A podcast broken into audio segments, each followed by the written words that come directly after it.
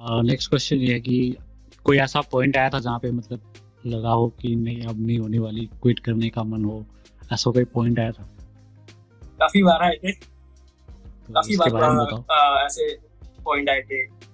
क्या हुआ था कि आ, मैं कॉल सेंटर में जॉब कर रहा था।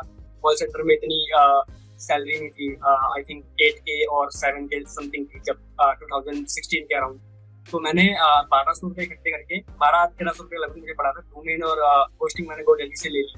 बट जब एक साल तो मैंने काम किया बट मैं उसको अगले बार रिन्यू नहीं करवा पाया, या मैं वो चीज़ें संभाल नहीं पा रहा था, क्योंकि स्टार्टिंग स्टार्टिंग था, मुझे इतना एक्सपीरियंस नहीं था। सिर्फ़ मैंने थ्योरी पढ़ी थी। थ्योरी पढ़ी थी पोस्ट वगैरह पढ़े थे, मुझे प्रैक्टिकल नॉलेज नहीं थी। तो रिन्यू के टाइम मेरे पैसे नहीं हुए प्रॉब्लम थी काफ़ी ज़्यादा तो मैंने अपने जो पूरे स्टेमी ऑनलाइन को लोकल शिफ्ट कर लिया था, मैंने एग्ज़ाम पे इंस्टॉल किया था। जो मेरे कंप्यूटर में इंस्टॉल करके हम कर सकते हैं वेबसाइट को ऑफलाइन तो मैंने उसको ऑफलाइन में चीज़ें सीखना स्टार्ट की, कैसे मैंने कंटेंट लिखे उसके बाद फिर आई थिंक ये मैंने छह सात महीने के बाद उसको वापस ऑनलाइन किया क्योंकि मैंने अपनी कॉल सेंटर से जॉब छोड़ के एक अच्छी कंपनी में जॉब स्टार्ट कर ली थी, जो कि जहाँ पे मैं कंप्यूटर ऑपरेटर के रूप में काम करता था।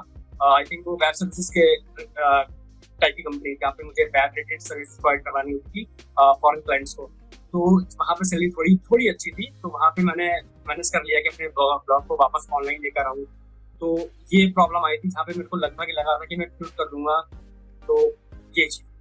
और अभी इसके बाद करीब उसी ब्लॉग को वापस लाने के बाद की एक प्रॉब्लम हुई थी। जो मैंने बैकलिंग्स बहुत ज़्यादा अपनी वेबसाइट पे खरीद किए थे। फाइबर से खरीद मैंने आई थिंक फाइव डॉलर देकर इसके बारे में मैंने स्टेमी ऑनलाइन पे बकायदा पूरी केस स्टडी लिखी हुई है। उसमें मुझे अराउंड नाइन के बैकलिंग्स मिले थे। सारे स्पैमी वेबसाइट से इरेलेवेंट वेबसाइट से आए थे कमेंट बैकलिंग्स थे बहुत ही मतलब अडल्ट और कॉन वेबसाइट से आए थे। तो उससे क्या हुआ कि मेरा D A around twenty seven और ट्वेंटी एट था आई थिंक स्टेमी ऑनलाइन का। वो गिर के मेरा नाइनटीन हो गया। तो उसके बाद वो एक ऐसा लेवल आ गया कि मैंने सोचा कि मेरे को छोड़ देना चाहिए ब्लॉगिंग अब मेरी बस की बात नहीं है। अब ये मैं वापस वो ग्रोथ नहीं ला पाऊँगा। तो फिर मैंने उस पर हार्डवर्क करना स्टार्ट किया, क्योंकि डीए मेरा अभी भी कम ही है, अभी टू ट्वेंटी है बट मैंने वर्क करना स्टार्ट किया, सारे बैकलिंग्स को हटाया, उनको गूगल डिसअबल टूल यूज़ करके अच्छे अच्छे बैकलिंग्स बनाना स्टार्ट कर दिया गैस ब्लॉगिंग का ध्यान दिया तो चीज़ें कंट्रोल में आ गई। तो ये दो ऐसे स्टेज थे जहाँ मैंने सोचा कि मुझे ब्लॉगिंग नहीं करनी चाहिए मुझसे नहीं होगी या फिट करनी चाहिए, वापस अपनी जॉब पे आ जाना चाहिए।